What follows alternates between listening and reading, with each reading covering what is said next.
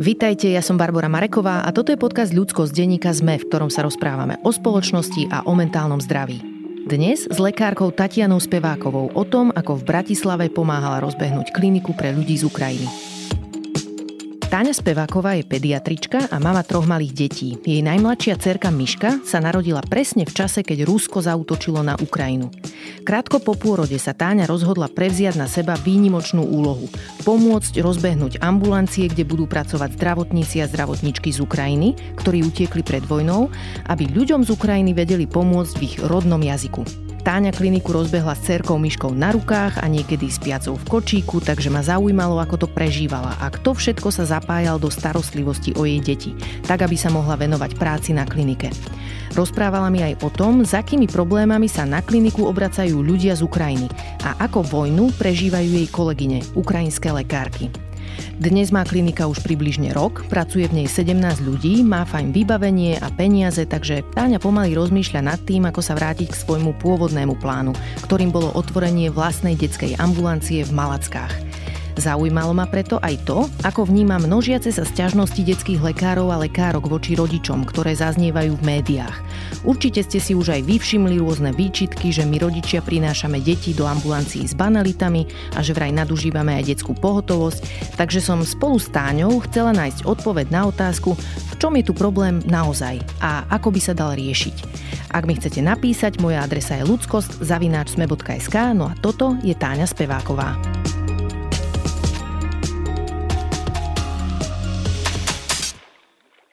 Táni, vítaj v podcaste Ľudskosť. Ďakujem. Takto pred rokom Bratislavský samozprávny kraj v reakcii na vojnu proti Ukrajine otvoril ambulancie prvého kontaktu, kde zamestnal lekárky a lekárov, ktorí utiekli z Ukrajiny pred vojnou. A títo odborníci, odborníčky pomáhajú ľuďom z Ukrajiny, vďaka čomu majú ukrajinskí lekári platenú prácu vo svojom odbore a ľudia z Ukrajiny sa môžu ísť k lekárom, ktorí rozumejú ich jazyku. Ty si v tomto projekte kľúčový človek, Táni, pomáhala si to rozbiehať a ešte aj teraz dohliadaš na to, aby tam všetko dobre fungovalo. Takže povedz mi najprv o tom, ako ste ten projekt vlastne rozbehli a v akej fáze života si bola ty osobne. A tak ten projekt sa rozbiehal v podstate bezo mňa. Ja som porodila moju tretiu dceru 24. februára, čiže dva dní pred vojnou a cítila som sa veľmi nekomfortne v tejto krajine, tak blízko tej vojny, aj, aj v súvislosti s tými informáciami, čo sa vtedy a nás upozorňovali, že sa bombarduje záporožie a, a rozmýšľajte, keby sa niečo stalo, kam sa pôjdete schovať. Čiže moja prvá myšlienka bola taká, že no, niekam sa asi idem schovať e, do istoty mm-hmm. skorej, než budem musieť utekať. Takže my sme vlastne, keď mala moja dcera 14 dní, odleteli e, za rodinou do Kanady. A už tedy to tak vyzeralo, že teda bolo to asi také, že nem, nem treba úplne panikáriť. A, ale sme to ocenili, že sme mali taký čas v bezpečí, v pokoji s tou rodinou ale asi po desiatich dňoch, čo sme tam boli, mi zavolal pán doktor Salaj, že teda takúto myšlienku má, čo si o tom myslím a že, či, že kedy so mnou môže počítať. Len do toho vstúpim, doktor Salaj je lekár Bratislavského samozprávneho kraja alebo hlavný lekár. On je hlavný lekár, áno, Bratislavského tak. samozprávneho kraja a je vlastne otcom tejto myšlienky, mm-hmm. čiže my ho aj tak voláme, že to je taký náš baťka. A tak eh, hovorím, tak čo ja viem, čak 25. apríla priletíme, tak asi 26 môžete so mnou rátať. Takže klinika sa otvorila 11. apríla a 26. a 25. som vlastne nastúpila. A my sme vtedy nevedeli, že s čím počítať alebo čo, čo očakávať, lebo a to teraz spätne vieme, že tí ľudia, ktorí sem prišli do okolia Bratislavy alebo na Slovensko, naozaj už dneska môžeme povedať, že sú to starí ľudia, chorí ľudia, a matky s deťmi mm-hmm. a vyššie percento je tam matiek s chorými deťmi, pretože ako sa nejak tak roz, rozprchli po Slovensku, alebo teda po svete tí ľudia, tak tí ľudia, ktorí sú nejaká tá zraniteľnejšia, už v rámci toho, že utečenec je sám o sebe zraniteľný, ale e, rodiny, ktoré majú choré deti, alebo tí ľudia, ktorí vedia, že budú potrebovať nejakú vyššiu zdravotnú starostlivosť, alebo častejšiu, náročnejšiu, no tak prirodzene vyhľadávajú nejaké centra väčšie, kde predpokladajú, že sa im to bude dať poskytnúť. Mm. A toto sme my vtedy nevedeli, takže my sme vedeli, že tie prvé dni budú návaly detí, ktoré budú chcieť ísť do škôlky, že budú k tomu potrebovať nejaké potvrdenie od lekára, že tu budú ľudia, ktorí budú si chcieť nájsť prácu a budú zase potrebovať nejakú zdravotnú prehliadku pred tým nástupom do práce. Takže my sme si tak nejak mysleli, že to bude také sedenie a pečiatkovanie. Čož to aj v podstate bolo tie prvé, prvé týždne. Keď sme tú kliniku otvorili, tak sme robili, že 2-3 dní v týždni, asi 2-3 hodiny. Vybuchali sme tam 50 pečiatok, že overili, či sú deti očkované a či sú zdravé a, a pekne cupitali do škôlky ale postupne sme to už teda začali vnímať, že už chodia trošku aj chore, že teda niekto prechladol, tak chce, aby sme to riešili. Niekto prišiel, že ale mu chýbajú lieky. Hej, tí starčekovia niekedy aj 5, 6, 7, 10 liekov možno mm-hmm. užívajú. Takže z tých pár hodín týždenne, čo sme pracovali, sa to veľmi rýchlo rozprúdilo, že sme robili celý týždeň 5 dní. Už sme nerobili na jednu ambulanciu, kde sa, kde sa striedal lekár podľa toho, že či prišiel pacient pod 18 alebo nad 18, ale už sme robili, že pediatrická ambulancia a dospelácká ambulancia zároveň a postupne sme robili už, že vlastne v každej tejto ambulancii po dvoch lekároch, lebo ten nápor bol taký. Ako si vlastne urobila to rozhodnutie, že ideš do toho, lebo predsa len mala si malé bábetko, nikto by sa ti nedivil, keby si chcela s ním byť doma v mhm. bezpečí. Mm-hmm. Tak prečo si sa rozhodla, že aj v tejto rodinnej situácii ideš robiť? Je to asi, určite to je postavené na tom, že mám podporu v rodine aj v manželovi, že takéto rozhodnutie som mohla vôbec zvažovať. Druhá vec je tá, že je to už moje tretie bábetko, takže už som dlho o tej praxe, aj manžel to vníma, že že už mi doma šibe. Takže bol tomu naklonený už dávnejšie, že nejaký menší úvezok, aby som teda prijala, aby som raz za čas išla do tej práce, aby som si trošku oddychla od eh, toho kolobehu tej materskej, aby som nevypadla z tej, z tej lekárčiny. Takže som, som ako nejak som to veľmi nezvažovala. Na tú otázku som odpovedala veľmi priamo, že určite áno. Stala sa mi to aj zaujímavá výzva vzhľadom na to, že viem, aký je stav pediatrie, tak mi to prišlo také, že ak nie ja, tak asi nenájdeme nejakú inú e, lekárku, lebo tie lekárky, ktoré chcú pracovať a môžu pracovať, pracujú mm-hmm. a tie, ktoré nemôžu, tak nepracujú. Hej? A, a ja som bola v takom medzi medzistave, že som mohla, ale pritom som nepracovala.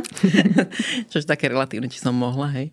Ale, ale tak sme prišli a s Myškou sme tam v podstate prvé týždne spolu chodili. Mm-hmm. Na toto sa tie ešte určite viacej popýtam, lebo je to zaujímavá situácia, ale predtým sa chcem ešte porozprávať o tvojich kolegyniach, kolegoch, ukrajinských mm-hmm. lekároch a lekárkach, ktorí vlastne vzhľadom na našu legislatívu nemohli okamžite začať sami pracovať, takže ste im dali, ak správne chápem, nejaký štatút stážistov, stážistiek. Tam sa schválil zákon Lex Ukrajina, ktorý dovoluje im vlastne 18 mesiacov byť nejakej dočasnej odbornej stáži, že ne, nemusia byť ešte definitívne schválení ako samostatní lekári na Slovensku, ale po nostrifikácii diplomu, čo už bola pomerne rýchla procedúra, môžu pracovať pod dohľadom slovenských lekárov. Mm-hmm.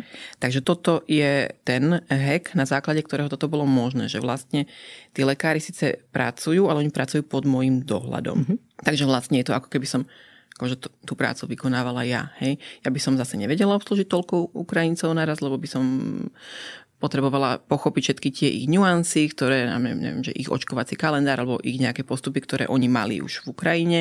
Nerozumela by som ich jazyku, takže toto sa to tak dokázalo ako multiplikovať, že ja som síce jedna, ale, ale tých lekárov z Ukrajiny máme viacej, takže dokážeme vlastne viacej pacientov obslúžiť. Koľko tam máte lekárok a lekárov a aké špecializácie, aké ambulancie sú tam? A máme dve detské ambulancie teda, ktoré v nejakých tých smenách sa striedajú a pracujú, ale troch lekárov, pediatrov plus ja. Potom máme ambulanciu vlastne všeobecného lekára, tam je zase ďalšia pani doktorka Slovenka, ktorá to dohliada. Mm-hmm. A tam máme troch všeobecných e, lekárov ukrajinských. No a Um, potom máme také dve poradne, ktoré teda zatiaľ nemajú štatút ambulancie, takže nevykonávajú plné spektrum tých služieb. Ale tým, že my vlastne nemáme možnosť toho ukrajinského pacienta poslať na takú komplexnú starostlivosť v našom zdravotnom systéme, čiže to zase vysvetlím, že teda, dobre, máme tam ginekologickú poradňu a poradňu duševného zdravia, ale prečo to takto máme, je, že, že jednoducho máme tu kopec novorodencov, ktorí sa tu narodili z nesledovaných gravidít, mm-hmm. pretože tie matky jednoducho neboli schopné sa dostať ku ginekologovi. Mm-hmm logisticky, kultúrne, alebo neviem, prečo boli proste odmietané v tých ambulanciách. Takže tie detičky sa nám rodili proste z nesledovaných gravidít, ale nie preto, že by tá matka nechcela byť sledovaná.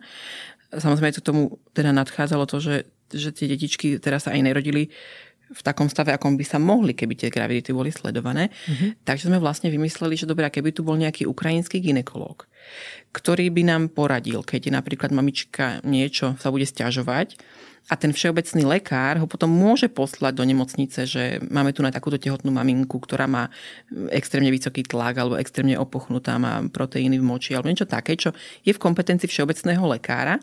Ale my na to máme ešte ukrajinského ginekologa, ktorý nám to akože povie, že naozaj toto je vážne. Mm-hmm. Takže pani doktorka, všeobecná lekárka, prosím nás, pošlite túto mamičku do nemocnice, lebo toto je naozaj vážny stav.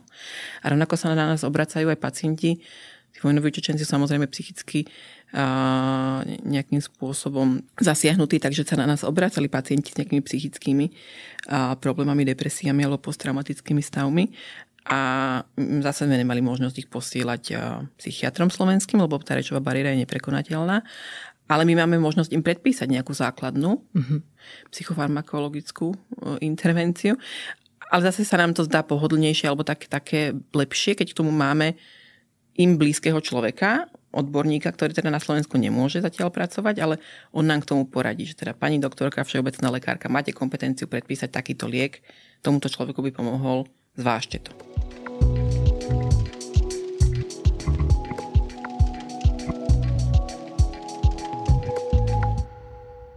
Ako sa vám spolupracuje ukrajinským lekárom, lekárkam a slovenským, ktorí s nimi na tej klinike vlastne sú?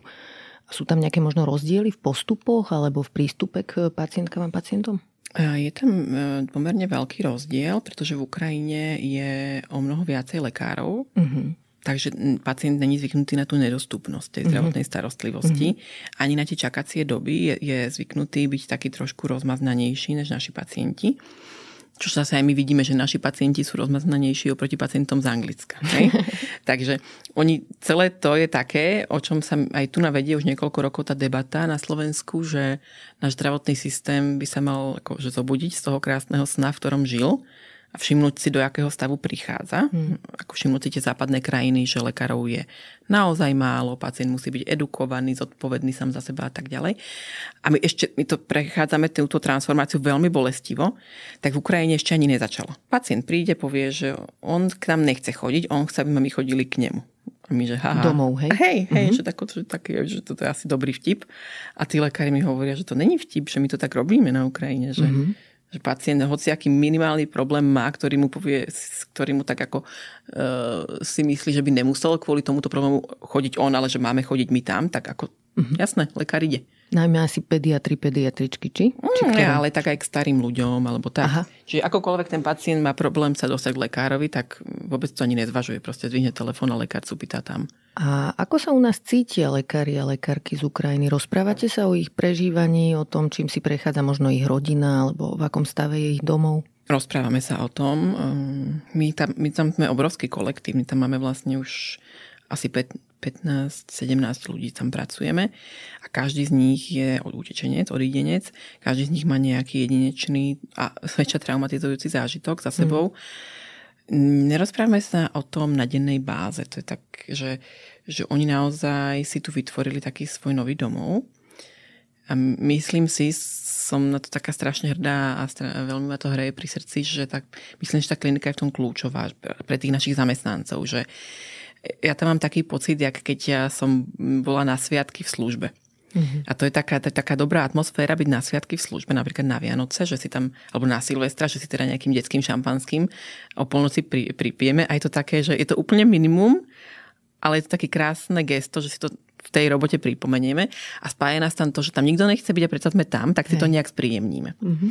A tam vnímam na tej našej klinike toto isté, že nikto z nich tam nechce byť, a preto sa neriešia nejaké prkotiny, ale každý si tak akože je rád, že tam je. Mm-hmm.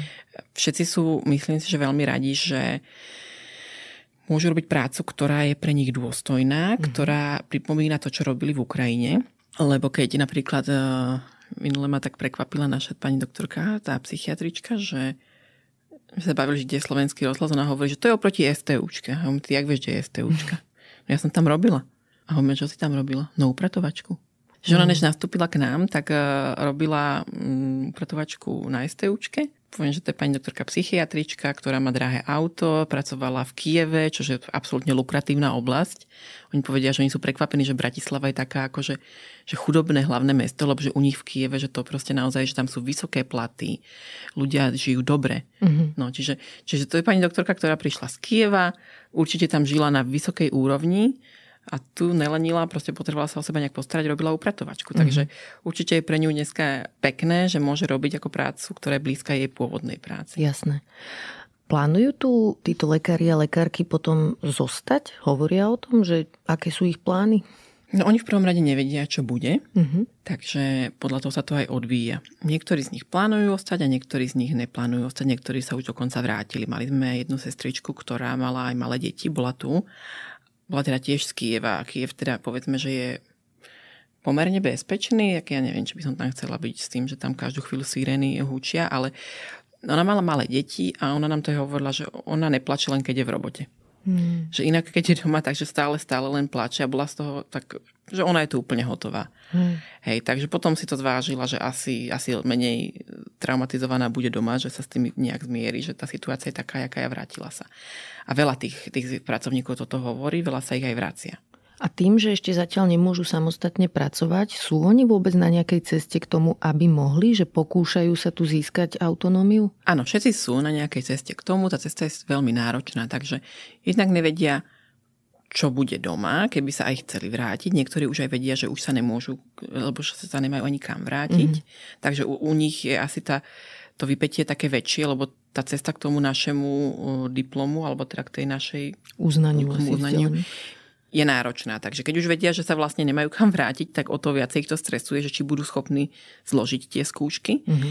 Potom si myslím, že máme takých lekárov, ktorí vnímajú, že sa majú ešte kam vrátiť, ale keď to bude trvať dlho, tak by radi zložili tú skúšku a mali ako keby na výber, že, že podľa situácie. A niektorí viem, že sú tu len na, na, na najnutnejšiu možnú dobu a budú sa chcieť vrátiť, pretože tam majú rodinu, takú tú najbližšiu, manžela, deti Učia sa po slovensky? Mm-hmm, učia sa, ale teda títo naši lekári to majú komplikované, lebo nemajú kontakt s tou slovenčinou. Hej, že oni vlastne nepotrebujú v práci aktuálne. Tak, tak mm-hmm. takže vnímam to, že keď stretneme nejakých iných lekárov, ktorí sa prídu uchádzať o prácu a že už niekde pracovali, možno aj v tých potravinách dokladali tovar, mm-hmm. tak už sú na, na, na tom jazykovo lepšie než tí naši, ktorí vlastne rok uh, sú není nútení rozprávať Hej. po... Mm.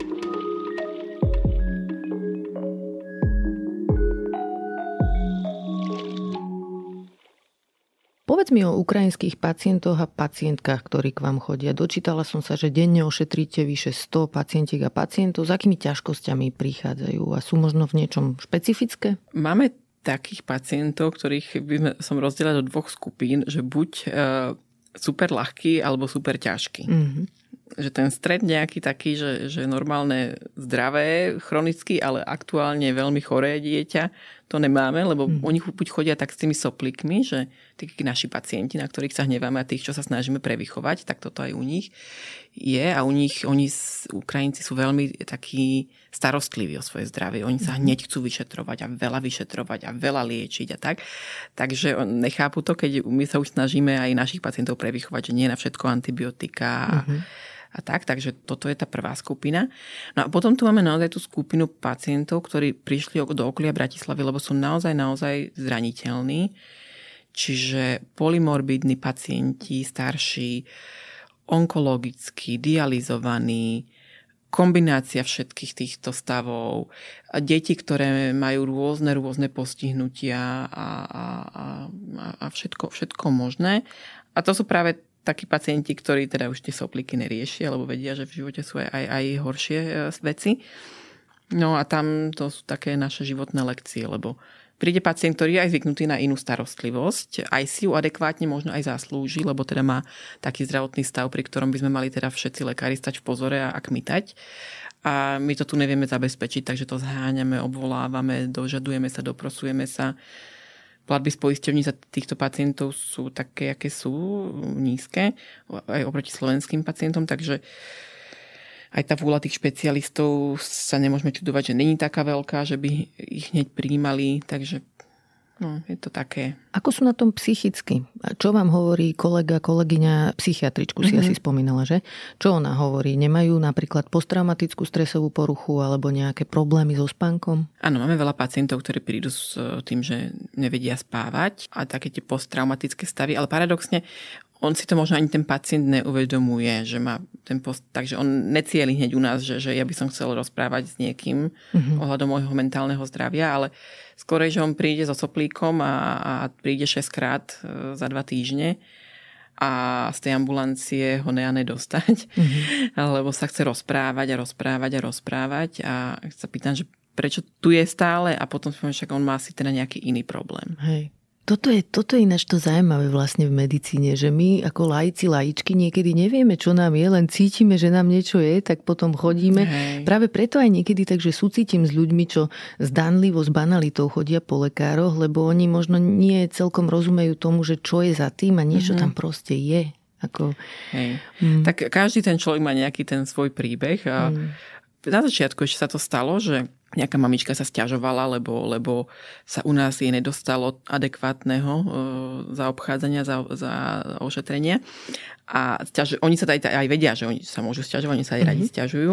takže, takže čokoľvek sa im znepáči, tak hneď, to, hneď sa to dopočujem z, z nejakých vyšších. A teraz to akože ne, že že oni zavolajú, ja neviem kam, na lampáreň, ale oni zavolajú na Vúcku. Uh-huh. Keďže nás financujú UNICEF, oni zavolajú do UNICEFu. Uh-huh. Oni zavolajú aj do rôznych takých organizácií, ktoré nás uh, akože podporujú, ale oni akože zavolajú do toho UNICEFu aj, ja neviem, má UNICEF Central, tuším v New Yorku, či kde. Takže oni no wow, že dostanem podnet z New Yorku, že akože táto pacientka mala sopel a vy ste proste ju neošetrili v rámci prípravy na rozhovor som sa bola pozrieť na tejto vašej klinike a v ten deň tam bolo veľa bábetiek. To bola náhoda, alebo máte veľa bábetiek v starostlivosti? Máme veľa bábetiek, máme 130 bábetiek v starostlivosti. To sú všetko detičky, čo sa narodili už na Slovensku. Čiže mm-hmm. máme ešte viacej bábetiek, ale teda to hovoríme o tých, čo sa na Slovensku narodili. Mm-hmm. A to bol vlastne asi útorok a ten deň máme vyhradený pre bábetka, čiže máme klasické mm-hmm. poradňové hodiny, aby sa nemiešali s chorými. Aj som myslela na to, že aké je to pre ženy, ktoré sem prišli tehotné a museli tu porodiť asi aj bez partnera, nie? Častokrát. Rozmýšľala som nad tým, že aké to vlastne pre ne je, keď e, slovenské ženy, keď porodia, tak majú tu nejakú podpornú sieť, napríklad nejaký partner môže ísť vybaviť dokumenty alebo zbehnúť do zdravotnej poisťovne poisťovne a podobne. Čo robia tieto ženy, ktoré sú tu sami? No, neviem, čo robia. Musí to byť strašné. Hlavne do začiatku sme takéto mamičky veľ, veľa, sme ich mali, pretože to naozaj vtedy utekali vlastne s brúškami. Hej? Mm-hmm. Takže um, mali sme viacero takých prvorodičiek, ktoré prišli a v tej situácii, keď sme vyšetrovali bábetko a pýtali sa papiere, či už bol tatínko. Aha, není tu tatínko? No, není tu. Hmm. A vy ste tu sama? Áno, sama som tu. Hmm. Čiže vtedy sme to tak akože vnímali, že to si ani nevie človek predstaviť. Potom uh, tu bolo viacero takých, uh, čo napríklad z nejakého dôvodu, že, že mohol ten partner opustiť tú krajinu, tak to sme vnímali, že je, že jak dobre tej žene, že, že naozaj, aj keď jasné, že aj ten chlap niekedy uh, by možno pomohlo viacej v tej Ukrajine, ale z hľadiska tej, tej ženy som to vnímala, že tak dobre, že, že má možnosť tu toho partnera mať, lebo oni môžu opúšťať krajinu, my sme viacero možností, keď má viac ako tri deti, keď on je chorý, alebo sa stará o nejakého člena rodiny, ktorý je chorý. Takže máme viacero takých maminiek, ktoré mali to šťastie, že tu majú toho tatinka. A potom tu máme viacero maminiek, ktoré ako prišli za otcom, ktorý tu už pracoval. Mm-hmm. Že ako on tu legálne už niekoľko rokov je, takíto muži sa nemusia zatiaľ vrácať, stačí keď sa nahlásia, že, že ja som tu a keď, bude, keď príde na mňa rád, že mám narukovať, tak by ste vedeli. Takže máme tu takých aj tatinkov veľa. A teraz už máme vlastne, už teraz, čo sa rodia babetka, tak sú už len takí. Uh-huh. Hej, lebo už je viac ako rok vojny, takže, takže už tie maminky, ktoré teraz rodia Ukrajinky, tak to už sú maminky, ktoré prišli sem za, za svojim partnerom, ktorý tu už dlhodobo bol. A keď má niekto vážnejšie problémy, spomínala si tých polymorbidných pacientov, pacientky, alebo niekto, ja neviem, keď má rakovinu, Čo potom robíte? Lebo aj pre slovenských pacientov, pacientky je niekedy náročné hýbať sa v tom systéme, že dostanú od lekára primárneho kontaktu papier, potrebujete špecialistu, špecialistku a potom sa ako motajú v systéme, častokrát nevedia si dohodnúť termín, lebo im všade dávajú termín o pol roka, o tri štvrte roka. Čiže je to troška taký kumšt nájsť si tú ambulanciu špecializovanú. Čo robíte? Nejak asistujete v tomto tým ukrajinským pacientom? Áno, v tomto im asistujeme lebo naozaj tam aj u slovenských pacientov je to zdržiavanie v tej liečbe, v tej diagnostike veľké, mm-hmm. neprimerane veľké a u tých Ukrajincov, ktorí si to snažia v dobrej viere nejakým spôsobom sami zariadiť, tak to je podľa mňa že nemožné. Mm-hmm. Hej, takže Hej. takže mm, toto sa snažíme pre nich vybaviť, že naozaj keď je nejaký pacient, ktorý potrebuje to vyšetrenie, tak to sa dostane ku mne a ja to potom obtelefonovávam a niekde ho tlačím, že e, ja sa cítim byť takým advokátom pre tých pacientov, mm. alebo teraz je taký nový pojem, že hospitalista. Mm-hmm. Nové nemocnici na Boroch teda sa to spomína, že to je lekár, ktorý má na starosti toho pacienta, mhm. zabezpečiť mu to, čo potrebuje. A mi to tak pekne zarezonovalo, keď som o tom čítala, lebo tak sa ja cítim byť, že ja sa necítim byť nejak akože vysoko nejaká erudovaná lekárka. Ja sa cítim byť len taká ľudská, že, že on ten pacient, keď ja ho mám na starosti, alebo keď sa už ku mne nejak dostane, tak je to ako keby vecou mojej cti, že, mm-hmm. že ja sa o neho proste postaram. Mm-hmm. Takže keď teda je to naozaj tak, že on potrebuje toho neurológa, tak ja ho nenechám s tým výmeným lístkom chodiť po Bratislave, ale proste ho niekam dostanem, že zaistím to, aby sa v adekvátnom čase, ktorý sa možno pacientovi nezdá adekvátny, ale tak, aby som ja mala čisté svedomie, dostal na, na, k tej liečbe. Takže telefonujeme, tlačíme, vydierame si to. to je perfektné. Spomínala si mi aj dievča, ktoré muselo byť hospitalizované na psychiatrii. Ako sa mm-hmm. toto dá zvládnuť? Lebo tam je dôležitý ten jazykový aspekt. Moc tam toho asi nenariešia psychiatri, psychiatričky, ak sa nevedia porozprávať s tým človekom. Čo ste urobili? Hej, hej, áno, to bola pacientka, ktorá tiež um, bola, áno, bola hospitalizovaná v, na klinike a keďže teda to okolie, tá rodina bola zúfala, že teda ako tam, čo sa tam bude diať, keďže tam nikto nehovoril po ich, v ich jazyku, tak vlastne sa ani nič nedialo. Tak ono sa asi ani v tých prvých hodinách alebo dňoch nemalo čo diať, že pacientka sa musela zastabilizovať. Ale predsa aj tej pacientke, aj tej rodine to asi nepadne vhod, že tam nikto sa nevie s ňou dorozumieť. Mm-hmm. Čiže oni sa zase našli si cestu, hej, obratili sa na nejakú tú našu inštitúciu, že jak sa toto môže stať, že pacientka tam je zavretá a nemá tam s kým sa porozprávať, tak sa to k nám dostalo, tak sme volali do tej nemocnice, že či by im nepomohlo a či by neboli ochotní spraviť taký ústupok, že by náš ten náš psychiatr, ktorý u nás pracuje ako konzultant, išiel tam a poskytol im vlastne tú istú službu, čo poskytuje nám, že by sa porozprával s pacientkou a tak.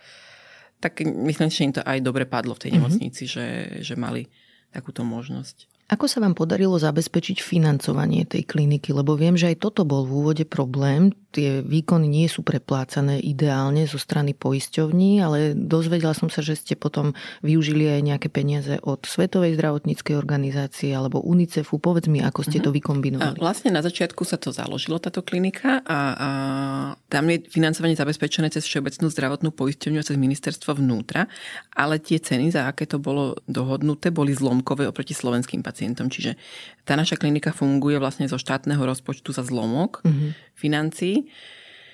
Ale to sme nevedeli na začiatku, takže sme to rozbehli a čakali sme teda, jak bude vyzerať tá, tá prvá faktúra za naše služby a vyzerala teda veľmi biedne. Takže prešiel mesiac, dva a teraz si hovoríme, že mm, tak co dál. Takže dobre, tak dopyt narastal a my sme vyzerali tak, že, že asi sa zavrieme, že teda keďže není to z čoho financovať. Mm-hmm. A aj tie naše, tí naši zamestnanci, hej, tiež nemôžu robiť za modré oči, lebo sú to väčšinou matky samoživiteľky, takže hej. že aj ním bolo treba už aj zdvihnúť ten plat, lebo na začiatku sme to nastavili naozaj, že na minimálne, minimálne mzdy. Mm-hmm. No takže potom sme stáli pred rozhodnutím, že buď to zavrieme, alebo, alebo sa stane zázrak. No a potom sa stal zázrak, že sa u nás dozvedel UNICEF a oni nás veľmi, veľmi pekne podporili, zastabilizovali, vypočuli všetky naše potreby a dovolili nám dokonca aj sa akože rozvinúť. Takže oni prišli v stave, keď sme boli, že tri ukrajinské lekárky a dve sestry uh-huh. a oni nám ako pomohli narast, narast do tohoto rozmeru. Čiže okrem toho, že nás je teda 17 na klinike, máme ešte aj nejaký back office, ktorý nám pomáha s papiermi, s komunikáciou s pacientami, nejakými takými manažmentovými vecami. Čiže bolo to dovtedy také, že ja som bola úplne hotová, lebo sme sa snažili všetko, ale bolo to naozaj ako keby sme niekde na poli sa snažili robiť nejakú medicínu.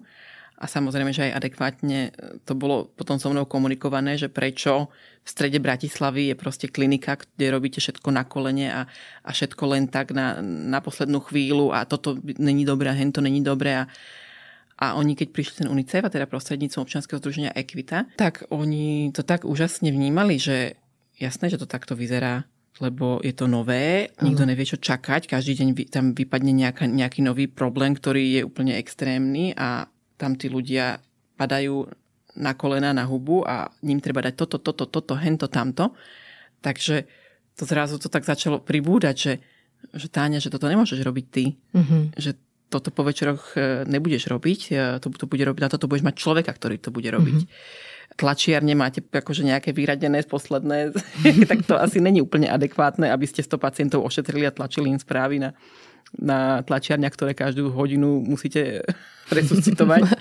Čiže oni úplne boli takí úžasní, že, že zrazu sa všetko začalo diať a ja mhm. som potom začala chodiť, takže ježiš. To že taká super. validácia aj to bola, aj validácia, že? Strany, áno, áno, aj mm-hmm. to, že, že som už zrazu, naozaj to bolo úplne na pokraji akože schopností človeka, mm-hmm. Že, že koľko vecí sme museli zrazu a všetko odkladať, toto je prioritizovať a toto počka, toto nepočka, toto je súrne.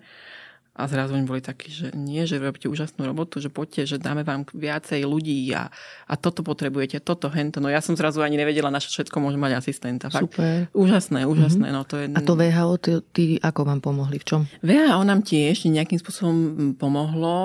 Bola tam, boli tam nejaký projekt, ktorý bežal v decembri. Tam sme nejaké financie dostali, boli sme schopní zase nakúpiť nejakú techniku, aby sme tých pacientov lepšie mohli obstarať. A zase nejaké konzultačné služby sme si na tie mesiace, na ten mesiac boli schopní zabezpečiť. A teraz vlastne sme v procese, lebo tieto veľké organizácie tým, že narábajú s takými veľkými sumami, že oni akože neprídu, nedajú vám, že tu máš 500 eur a kúp si, ja neviem čo, novú tlačiareň, ale oni proste celý systém na to majú, takže aj aby to nerozdali len tak hoci komu, tak ten proces nejakej tej registrácie tej organizácie a akým sa akože zautorizuje, že áno, toto je, toto je kredibilná organizácia, ktorá môže čerpať financie z organizácie UN, tak to je, to je proces obrovský. Mm-hmm. A ešte teda prebieha. Takže predpokladáme, že niekedy v najbližších týždňoch, mesiacoch by to mohlo byť ukončené a že začneme čerpať nejaké zdroje a podporu aj z VHO.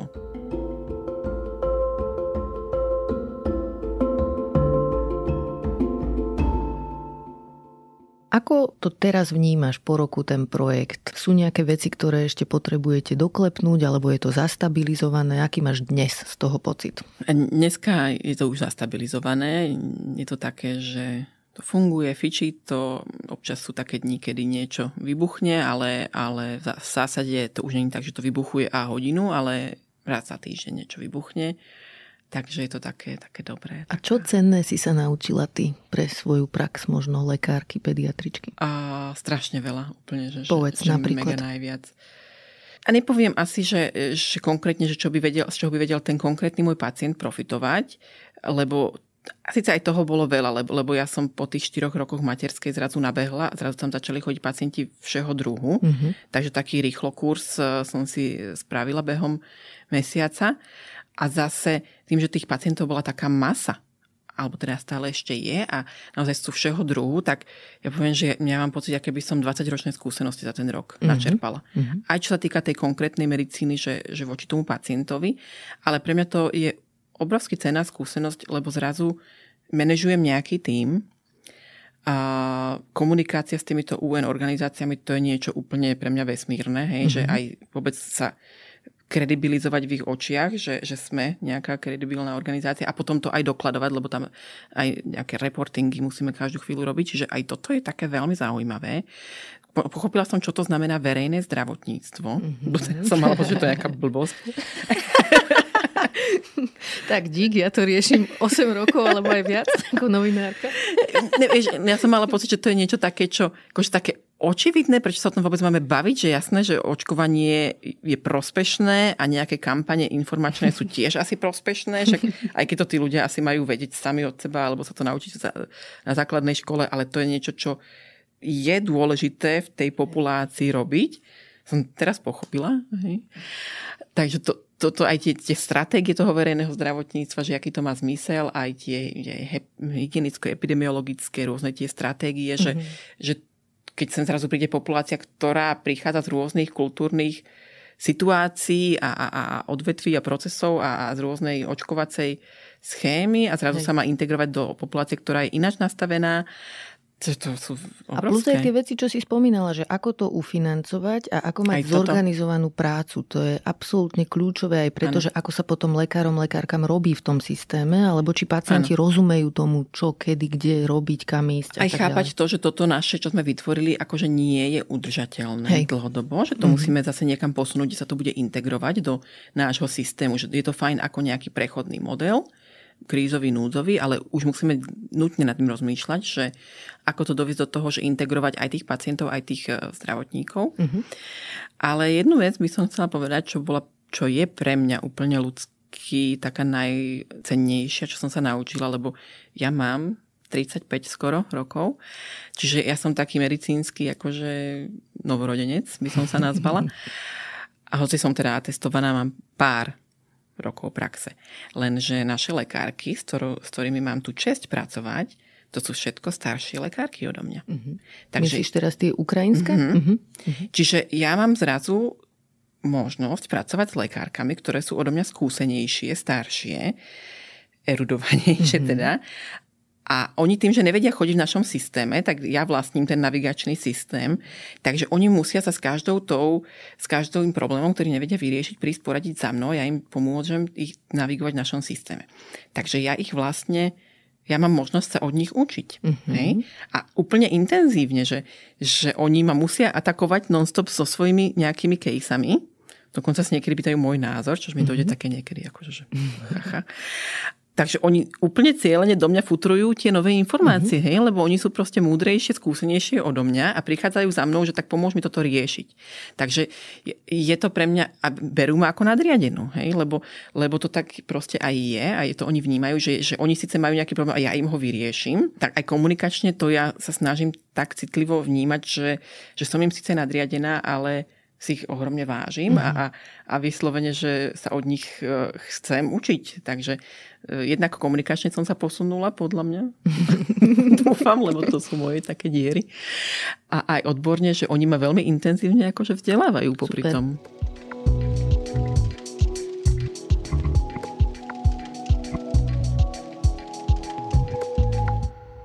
Povedz mi teraz ešte viacej o sebe a možno aj o svojom detstve, lebo tvoja mama je pediatrička, má ambulanciu v Máckach, čiže pre teba toto je v podstate asi generačná vec, že vyrástla si ako dieťa pediatričky, asi si tam aj veľa toho navnímala, nasala. Povedz mi, aké to bolo byť dieťaťom pediatričky. Mm-hmm. Tak ja som vlastne z lekárskej rodiny, že moja mamina je pediatr a môj otec je zubár, takže my sa o veľa iných veciach asi nebavíme. Samozrejme zachovávame GDPR v rodine. ale že u nás to je naozaj, že od, od malička e, sa u nás, je u nás medicína akože to je súčasť nášho života. Mm-hmm. Čiže mm, ja si pamätám, keď som bola malinka, že mama chodila do tých služieb, že som to nejako vnímala, že to je tiež jej povinnosť, že musí. A ja som mala škôlku vedľa aj ambulancie, takže aj keď som nebola v škôlke, tak som sedela u nej v ambulancii, čiže to je u nás proste, že to je rodinná vec. A moje prvé spomienky sú také, že vtedy sa aj u nás chodilo dosť viacej po tých návštevách, hoci však aj teraz chodíme, ale menej, len k tým deťom, ktoré naozaj to vyžadujú. Ale že proste sme išli z tej škôlky, však peši sa vtedy chodilo, takže mama ma vyzdvihla a peši sme poobchádzali ešte tie rodiny, ktoré mala ten deň na pláne. Mm-hmm. Takže aj to, že, že ako, jedny z mojich prvých spomienok sú také, že sedíme v, v rodine, v obývačke. Mám takú tú, myšl- tú spomienku na, na to dievčatko, také, také ťažko postihnuté dievčatko mala mama v starostlivosti. Vlastne doteraz má. A ja som tam taká trojročná sedela, teraz tá maminka krmila to dievčatko takým podivným spôsobom, lebo teda naozaj bola akože viac uh, také komplikované. A som tak vnímala, že také čudné, hej, že, že však ona asi, ja som to asi tak vnímala, že to je bábetko, tak asi ešte narastie, ten hlavičku bude asi držať lepšie a tak. Dneska si to takto vyhodnocím, hej, mm-hmm. ale keď si máme predstaviť to, to, to svoje trojročné ja, jak tam sedí a pozerá, že, že na tú čudnú situáciu, tak e, to sú také moje spomienky. Mm-hmm. A potom mám takú veľmi výraznú spomienku, jak stojím, jak taká puberťačka pred školou, lebo sme sa s mamou, máme také výletníčky, že ideme teda do Polusu alebo kam. Mm-hmm. A stojím tam pred tou školou hodinu, dve. Mobil není, takže viem, že asi tá mama niekde je a niekedy asi sa zjaví. Mm. A potom, keď už som taká dobre nahnevaná stojím a ona sa objaví, už tedy, už tedy teda na aute. A on, že ja si volá, tak tu stojím dve hodiny. no ja si v robote, však tam boli chore deti, čo som im mala povedať? Mm. Že ty chceš ísť do polusu, tak už musím ísť. takže, takže toto sú, tak, toto sú také opakované moje spomienky, ak tam mhm. stojím na tej ulici.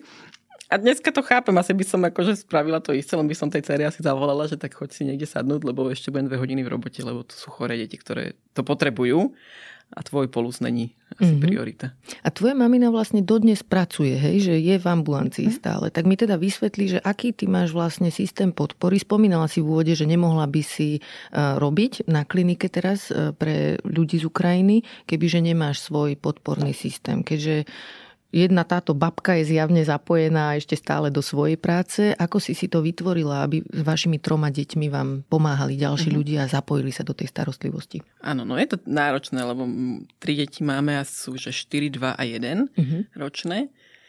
Takže babka, keď môže, tak sa zapojí. Ale mám e, manžela, ktorý, ktorý to veľmi podporuje a naozaj je schopný sa o všetky tri postarať, keď ja potrebujem napríklad ísť do služby alebo niečo, že sa pretiahne v práci a musím ostať dlhšie.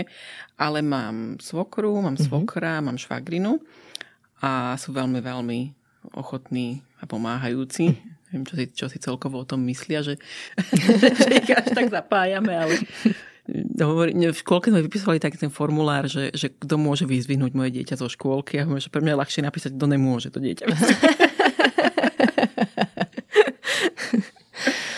Ale ja to vnímam tak, že, že máme okolo seba veľa ľudí, ktorí nás majú radi a ktorí majú radi e, naše deti a že teda ich zapájame. Takže mm-hmm. my mhm. to nerobíme len pre seba, my to robíme aj pre tú rodinu, aby naozaj trávili ten čas so svojimi vnúčencami. Keď sme sa rozprávali o tvojom ďalšom pôsobení, hovorila si, že potom už keď bude tvoja práca na klinike pre ľudí z Ukrajiny ukončená, tak chceš aj začať nejak s vlastnou praxou, že si chceš otvoriť svoju ambulanciu. Povedz mi o tomto viac, že aké máš plány a čo tam chceš mať.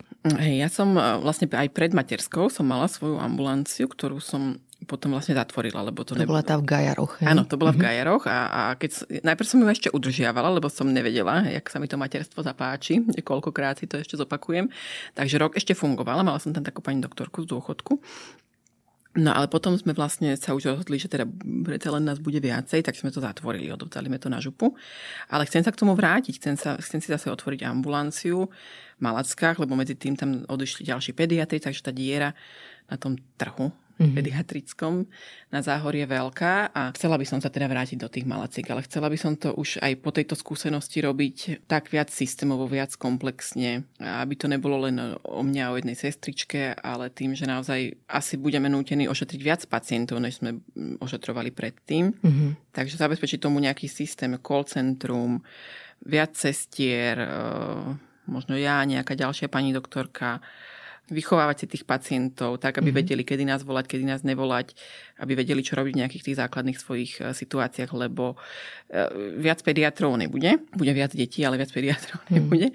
Takže my musíme hľadať systém, ako sa postará ten jeden pediatér so svojím tímom, to už musí byť takto chápané, že pediatér a jeho tím, o neviem, 2, 3, 4, 5 tisíc, neviem koľko budeme, bude v tej ambulancii. Len aby sme mali nejaký benchmark, čo je optimum pre jedného pediatra, ako veľký obvod? No momentálne sa hovorí o tom, že je to okolo 1200 detí. Uh-huh. Ja už si myslím, že to je asi málo, že, že ja si myslím, že 1500-1800 pre jedného pediatra s jednou sestrou, toto by mali vedieť zvládnuť, pokiaľ to teda není 70-ročná pani, uh-huh. ktorá už mala dávno byť na dôchodku tak mladý pediatér by mal sa postarať o nejakých 1800-2000 detí. Ale myslím si, že mladý pediatér by už mal chápať to, že to nemá robiť sám, mm-hmm. že si má postaviť celý tím a má sa postarať ešte o viac detí. Hej, a čo je taká realita v Malackách? Koľko tam majú pacientov, pacientiek? No moja mama má 2800, uh-huh. je lekárka sama, uh, má tri sestry, takže ona to už v podstate takto chápe, že to nemôže robiť sama, že Hej. musí byť na to tým. A ďalšia pani do, uh, doktorka má tiež okolo 2800, potom máme mladších lekárov, ktorí uh, sú po dedinách, takže tí majú tiež asi okolo 2000. Toto je tá realita.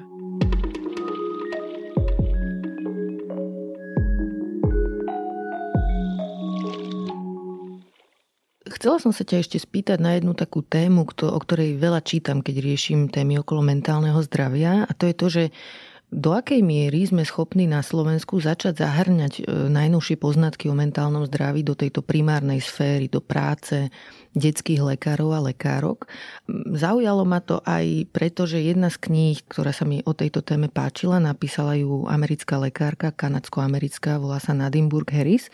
V Amerike pôsobila aj ako šéfka verejného zdravotníctva v štáte Kalifornia a táto zachytáva také jej obdobie v úvode kariéry, keď si otvorila obvod e, v komunite, kde bolo veľa afroameričanov, veľa chudobných ľudí, začala sa zaoberať vlastne zdravotným stavom tejto populácie a zistila, zistila, že mnohé problémy, ktorými si tie deti prechádzajú, súvisia s tým prostredím, v ktorom vyrástli.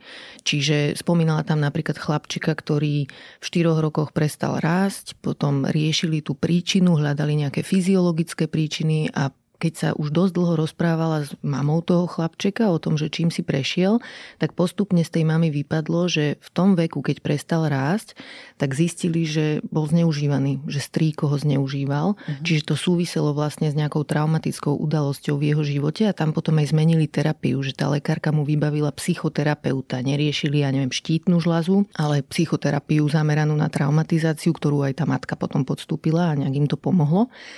Zaujíma že do akej miery vieme aj toto u nás v primárnej sfére začať používať, lebo tá lekárka Nadimburg Harris hovorila, že jej veľmi pomohlo, keď si začala robiť systematické screeningy toho, že čím si tie rodiny prešli, uh-huh. aké typy traumatizácie deti zažili a na to sú vyslovene checklisty, niektoré sa volajú, že AC score, Adverse Childhood Experiences, ale sú aj mnohé iné, že či toto je niečo, čo si vieš predstaviť, že by si do svojej práce nejako začala aj ty zahrňať. No, čo je veľmi zaujímavý pohľad, lebo ja si myslím, že u nás sa toto dialo intuitívne predtým, kým bolo viacej tých pediatrov. Aj sa to asi aj deje. Tam, kde tá pediatria je stále taká, tá primárna pediatria je taká tradičná. Mm-hmm. Čiže v Bratislave, kolegyne sa budú hnevať, ale mne sa nepáči bratislavský spôsob pediatrie, pretože pacienti si vyberajú pediatra, hej, mm-hmm. nedodržiava sa, vo veľkej miere sa nedodržiava ich spádová, spádová oblasť. oblasť. Mm-hmm. Takže ja vôbec neviem o tom pacientovi sklebiet. že to nie je úzka komunita, áno, kde sa ľudia áno. poznajú. Aha. A to je dôležité, však ja nemusím tým klebetám veriť, ale aj keď sa nejaká klebeta vznikne, tak sa mi vytvára nejaký obraz aj o tej, o tej rodine a, a, potom dojde bratranec a ja sa ho pýtam, že počúvaj, má sa dobre ten Ferko, však mm-hmm. toto sa tu hovorila suseda, ale mm-hmm. však on sa mi zdá v pohode. Proste aj taká tá, taká tá komunikácia, že, že v Bratislave je to také anonymné, že naozaj mm-hmm. nepoznáme tých bab, tie babky a, a tetky tých a, a tie veci idú v rodine. Hej? Mm-hmm. Tak keď viem, že babka mala psychický problém, sa to prenáša v tej rodine, ale ja keď tú babku proste nepoznám, ani len nestretávam, ja v Malackách tých pacientov mám možnosť poznať, ja ich poznám, lebo ich stretnem aj v reštaurácii alebo mm-hmm. aj mhm. na zastavke. Poznám babku, detka, poznám bratranca, sesternicu, proste ja poznám všetkých. Takže nemáme na to nejaké škály, ale mm-hmm. pocitovo na to máme tú intuíciu, že to sú také smiešné situácie, preto to hovorím, že teda tie klebety, lebo, lebo stalo sa nám taká, tak, to bolo úplne smiešné, ja som vtedy zastupovala mami v ambulanci. Prišiel pacient, do, do, donesol správu z nemocnice, my sme si ju len zobrali a pacient išiel preč. A potom som si ju ešte čítala, lebo ja som zvyknutá, že mám telefónne číslo na toho pacienta, však potom mu zavolám, že teda keď z toho mm-hmm. niečo ešte vyplýva. No a potom sestrička hovorí, no ale ja nemám na neho číslo. Hej, že proste to bol už taký pacient 17 ročný, v tom, proste oni sú na dedine, oni nepotrebujú Hej. číslo, však oni si ho zoženú. No a on aha, do keľu, ale teda tu vyplynulo niečo, že zajtra má prísť si na nejaký odber, ešte máme dosť akútne skontrolovať. No a prišiel ďalší 17 ročný, tak sestrička sa ho pýta, že počúvaj tento Janko, nemáš na neho telefónne číslo? Však to je tvoj spolužiak. Áno, je spolužiak, ale nemám. Dobre, došiel ďalší 17 ročný. Nemáš na Janka číslo? Nemám. Keď došiel štvrtý sestrička sa pýta, počúvajte ma, ten Janko, on je taký zlý, alebo čo sa s ním nebavíte? Čiže hneď na, akože Janko má evidentne nejaký Hej. spoločenský problém, keď mm-hmm. štyria jeho spolužiaci nemajú na neho telefónne číslo. Mm-hmm. Akože on to... vyčlenený možno a nemá kamošov, kamošky. Čiže áno, že, že, že z toho, že to je naozaj komunita, že naozaj v starostlivosti máme všetkých Jankových spolužiakov, mm-hmm. tak sme zase, že niečo sa asi deje, niečo čudné. Hej? Mm-hmm. A takýchto situácií je proste milión. Že... Chápem. Keď som pracovala v detskej fakultnej nemocnice, povedala som, že že ja si myslím, že pediatr by mal byť trošku klebetný, tak sa mi smiali. Ja mu ako nesmejte sa, lebo tam vám leží dieťa, o ktorom ja viem to a to a to. A vy máte v dokumentácii napísané to a to a hento. Mm-hmm. A ak vy čakáte, že napríklad máte pre neho darcu kostnej drene, lebo si myslíte, že má biologického súrodenca, mm-hmm. tak sa opýtajte tej matky, či je naozaj biologický. Mm-hmm. No a my si to potom preverili, no a teda nebol. Rozumiem. A, a veľa takýchto, takýchto situácií, že to sa zdá, ale, ale to nejsú nuancy. Ako vnímaš výjazdy do terénu v úvodzovkách, tak to poviem, lebo uh, napríklad som si pozerala taký dokument, ktorý sa volá, že Koncepcia zdravotnej starostlivosti v odbore Všeobecná starostlivosť o deti a dorast Ministerstva zdravotníctva a tam sa počíta v tých textoch s tým, že vlastne pediatri, pediatričky by mali troška aj do tých domácností zájsť uh-huh. niekedy. Ako možno to nie je realistické pri tom objeme práce, ktorý máte, ale v podstate sa na tom e, stavia tá argumentácia v tom dokumente, že lekári by mali vidieť prostredie, v ktorom to dieťa vyrastá, že aj toto lekárom čo si povie o ich zdravotnom stave potenciálne. Ako toto vnímaš? Máš možnosť vôbec, keď budeš robiť znova chodiť do domácnosti? Neviem, či budem mať možnosť, lebo naozaj sa tá situácia mení a tých pacientov je veľa ale rada by som bola, aby to bolo súčasťou našej práce, lebo ja to vnímam naozaj ako veľmi dôležitú vec. Mm-hmm. A neviem, či z, tejto, z tohoto konceptu, z tohoto dokumentu nevyšla tá myšlienka. On, ten doktor Salajna, mm, furt niečo vymyslí. A ja zase mám taký ten obsedantno-kompulzívny pocit potreby, že keď je niečo dobrý nápad, tak by sa to malo realizovať. Mm-hmm. Takže toto bola tiež nejaká myšlienka a taký projekt sme trošku začali, taký pilot, že chodiť do tých marginalizovaných osád, skupín obyvateľstva. Komunít. Komunít, mm. tak sa to povie pekne. A na to musí byť zase ten typ toho človeka, hej? Že, že ja mám napríklad také dobré, dobré vzťahy s, s Rómami, oni ma aj majú radi, lebo viem si s nimi nájsť ten spoločný jazyk, aj, aj sa tak akože posrandovať a porozprávať sa. Takže mne to napríklad nevadí a sme to teraz skúsili, aj taký projekt ako keby beží, že ideme, odhlásime sa v plaveckom štvrtku, že prídeme na kávu, ideme ja a moja kamoška, čo je, ona, ktorá je ginekologička. A oni, tam je taká tá zdravotná asistentka zdravia, to je jedna vybratá z tej komunity vždy, ktorá ako keby trošku vzdelaná v, tej, v tých zdravotných veciach a teda ona povie tým svojim kamarátkam a susedkám, že prídu dve gáčiny, jedna je pediatrička, jedna je ginekologička a keď máte nejaký problém, tak im to dojdete povedať a oni vám niečím poradia. No. Takže oni potom prídu a ako odbúrame tú bariéru, lebo naozaj tie mhm. marginalizované uh, komunity, oni majú veľký problém sa dostať k tým lekárom, lebo uh, musia tam ísť nejak, hej, nemusia mať ani auto, musia ísť nejakým vlakom, autobusom, už to je teraz ďaleko, lebo nie v každej dedine je každý lekár, hej. Takže a keď tam už prídu, tak ten lekár není úplne najnadšenejší, že, že prišla marginalizovaná osoba, takže ju aj vybaví rýchlejšie, ten lekár, ktorý není zvyknutý s, s týmito ľuďmi robiť, aj neprispôsobí adekvátne ten jazyk, takže niečo vysvetlí, čo ona neúplne pochopí, ale mm-hmm. bojí sa opýtať, tak ide domov a rozmýšľa nad tým, že čo jej vlastne povedal. Takže vnímam to ako dôležité prinášať tú starostlivosť aj k tým ľuďom. Hej. Len to teda znova nemôže stáť len na iniciatíve lekárov, lekárok, ale nejak aj štát a poisťovne musia riešiť. Áno, aby, a hlavne by mali byť asi určené nejaké pravidlá, že, že u nás si môže dovoliť priniesť si domov tú zdravotnú starostlivosť niekto, kto si to môže dovoliť. Uh-huh. A to práve väčšinou není ten, ktorý to potrebuje. Presne tak. Uh-huh. Čiže potrebuje toto dieťa, ktoré je choré a, a aj príchod do tej ambulancie je pre neho nejaké riziko alebo nejaký veľký diskomfort, v prípade, že to ja neviem, dieťa, ktoré je imobilné alebo na ventilátore, doma máme aj takých pacientov, takže mm-hmm. tam jednoznačne považujem za prospešné, aby som ja išla k pacientovi a rodina nemusela podstúpať hodinovú tortúru kvôli 5-minútovému vyšetreniu. Hej. A potom sú to aj tieto komunity, ktoré proste majú veľa tých objektívnych bariér a nevedia ich prekonať. Hej. V posledných rokoch si všímam takú vlnu toho, že pediatri, pediatričky často hovoria v médiách o tom, čoho si sa aj ty dotkla v úvode, že slovenskí pacienti, pacientky sú v niečom, asi si povedala slovo, že rozmaznaní, alebo mm-hmm. jednoducho, že vyhľadávajú zdravotnú starostlivosť s banalitami, tak to poviem. Zároveň ale vnímam sťažnosti rodičov v tom, že sú akože pod obrovským tlakom, že jednoducho, keď je im napríklad vyčítané, že chodia na pohotovosť s banalitami, že tam chodia zbytočne, tak hovoria, že zároveň ale ich detský lekár má krátke ordinačné hodiny, napríklad medzi 8 a 12 a z toho je hodina venovaná prevenciám alebo očkovaniam, že nie sú schopní využiť uh-huh. vlastne tú službu detského lekára počas dňa. Čiže čo s tým vlastne vieme robiť? Lebo vidím obe stránky tohoto problému, že viem porozumieť aj lekárom, ktorí sú preťažení, ale zároveň naozaj... 70 rokov. Áno, áno. Ale zároveň, keď si ako prechádzam web stránky detských lekárov, lekárok, ozaj sú tie ordinačné hodiny prekvapivo krátke. Čiže čo s tým, aby dokázali byť potreby pacientov a pacientiek naplnené, ale mhm. zároveň, aby lekári neboli vyhoretí, preťažení? Verejné zdravotníctvo. Uh-huh. Tá edukácia toho pacienta by mala v následujúcich rokoch byť úplne že masívna. Uh-huh.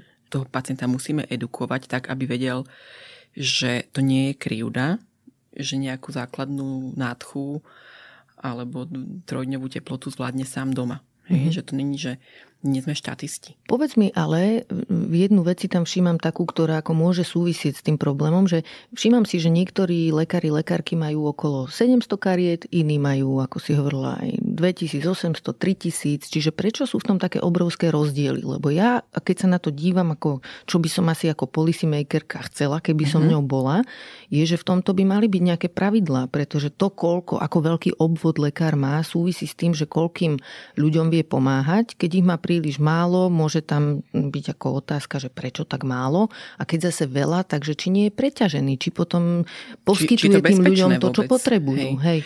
Uh, áno, a ja by som to chcela, keby som bola mm-hmm. policymakerka. A určite sa mi nepáči z môjho hľadiska, keď mám kolegyne, ktoré majú 700-800 kariet a tým pádom akože oni naozaj nemusia chodiť 5 dní v týždni do práce, lebo 700-800 pacientov to... Mm-hmm. A, ale to je prečo tak málo tam chodia, že tá práca je pekná. Hej? Mm-hmm. Prečo si nezoberú 1200 pacientov, budú mať aj lepšie finančné ohodnotenie. Hej. Ale je to asi aj tým, že naozaj niek- niektorí mi povedia, že, že oni nevnímajú tú prácu ako atraktívnu. Mm-hmm. Že sedieť tam 5 dní v týždni kvôli tým soplíkom, že to sa im fakt nezdá akože e, naplňujúce. Čiže e, určite by mala byť e, nejaký posun na obidvoch stranách. Je tam strašne veľa tých faktorov, že viem, že napríklad niektoré kolegyne, že sú už dôchodkyne a povedia, že oni už fakt to nechcú robiť, že už fakt chcú ísť na dôchodok, lebo už nevládzu. Mm-hmm. Tak ich teda niekto ukecá, že tak a keby ste si že skrátili ordinačné hodiny, aby ste akože Aha. Že neboli by ste ochotná to potiahnuť ešte pár rokov. Že, čiže, a to sa tiež cháp, musí chápať objektívne, mm-hmm.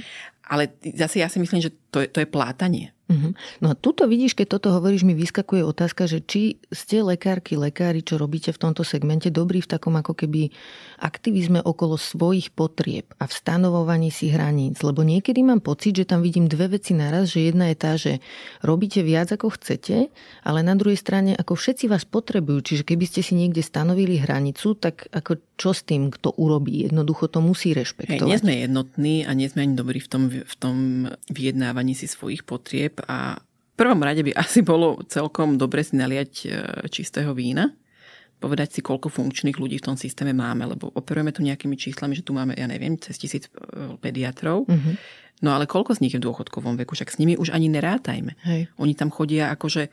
Že, že... 6 čas. No. Áno, áno, akože keď chcú, však aj moja mama je v dôchodkovom veku, aj tak Hej. ona je ešte mladá dôchodkyňa. Takže to ja ju nechcem vyháňať zo systému, ale není to ani fér od tej spoločnosti, že vlastne celú tú pediatriu stavia na tomto.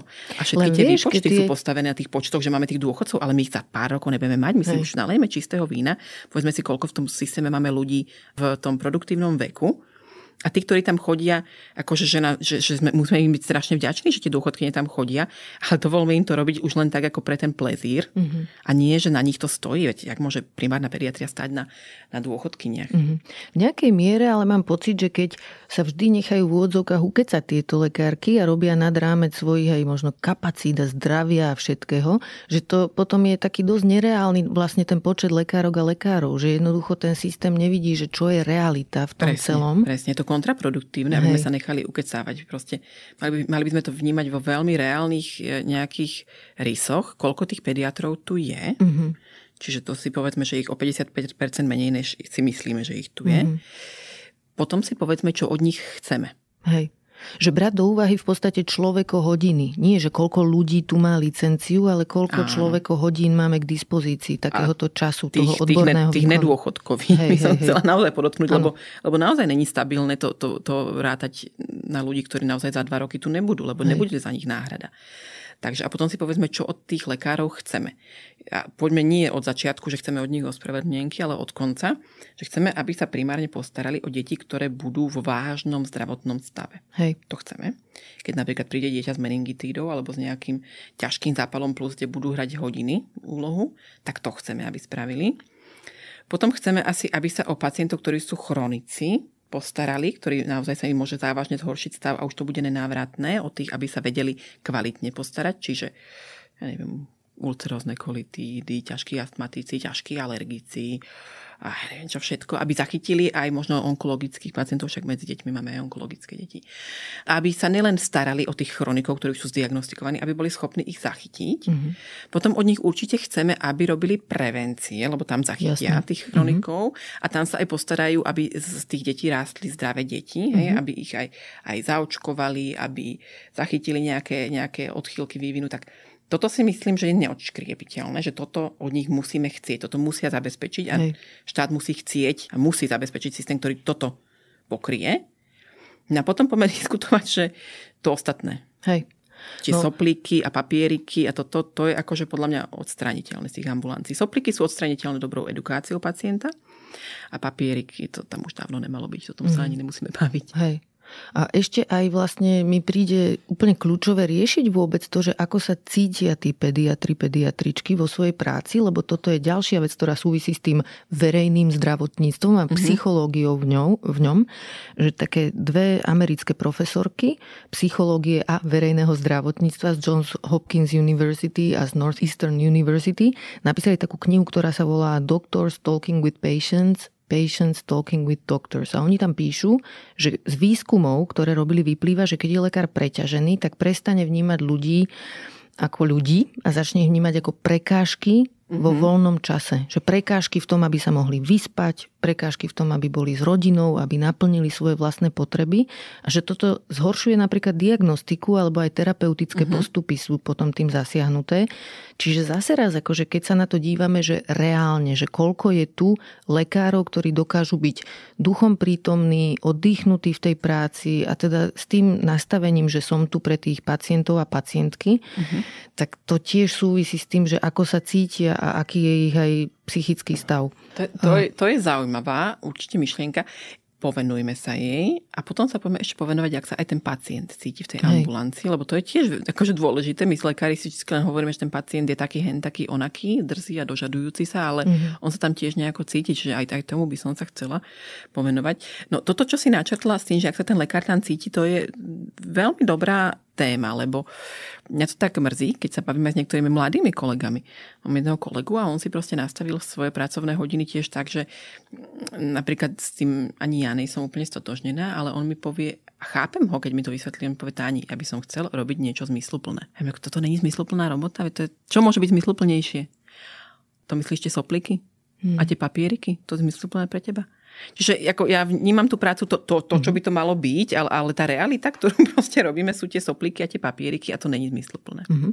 A nie je tam problém tak troška aj s nejakou, nazvem to tak, že triážou tých pacientov a pacientiek, lebo keď si tak ako spomeniem na iné krajiny, keď som si pozerala tie verejné zdravotné systémy, že ako fungujú, napríklad, že v Holandsku, ale aj v podstate aj vo Francúzsku, v Nemecku, že tam funguje veľmi dobre to, že ten systém dokáže oddeliť oddeliť ľudí, ktorí majú sopliky, ako uh-huh. si mhm. nazvala, od ľudí, ktorí naozaj niečo od toho lekára potrebujú. Je tam medzi lekárom a pacientom typicky napríklad zdravotná sestra alebo iný vyškolený ano. personál, ktorý toto dokáže posúdiť a k tomu lekárovi neprejdú ľudia, ktorí uh-huh. ako neriešia niečo skutočné. Naši ľudia to vnímajú ako krivdu, pokiaľ sa k tomu lekárovi nedostanú. Uh-huh.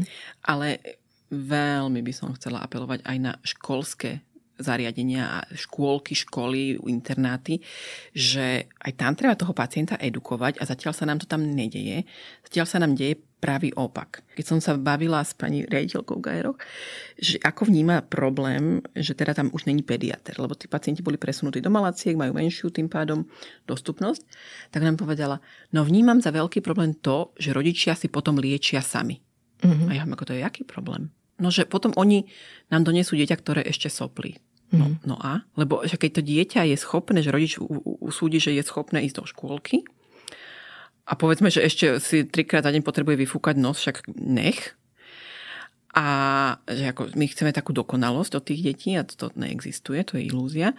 A hlavne, že keď to dieťa malo tak banálny problém, že ten rodič nepotreboval nepocitoval tú potrebu ísť tomu lekárovi, tak ho v tom treba podporiť, že ste dobrý rodič, ste zodpovední, viete sa postarať o svoje dieťa v chorobe, nesmíkate ho na 4 hodiny do čakárne, ale ste ho mhm. asi strčili do postele a spravili mu čaj.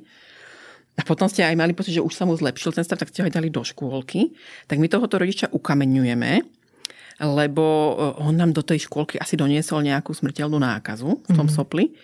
Vôbec si nevedomujeme to, že škôlka je prirodzene infekčné prostredie a tie deti majú povinnosť tam mať sople. A vôbec nemajú povinnosť s tým soplom ležať doma, keď behajú jak, jak splašení. Však oni nám mhm. posielajú tie pani učiteľky zo, zo škôlok, deti, ktoré lietajú, behajú, no majú sviečku pod nosom, tak majú ísť lekárovi. Mm-hmm. Nemajú ísť lekárovi. Poťažme majú ísť vôbec domov na 1-2 dní, keď teda ešte aj chrchlú, že nevedia ani v tej škôlke spať a budia ostatné deti, tak to vnímam ako najväčší problém.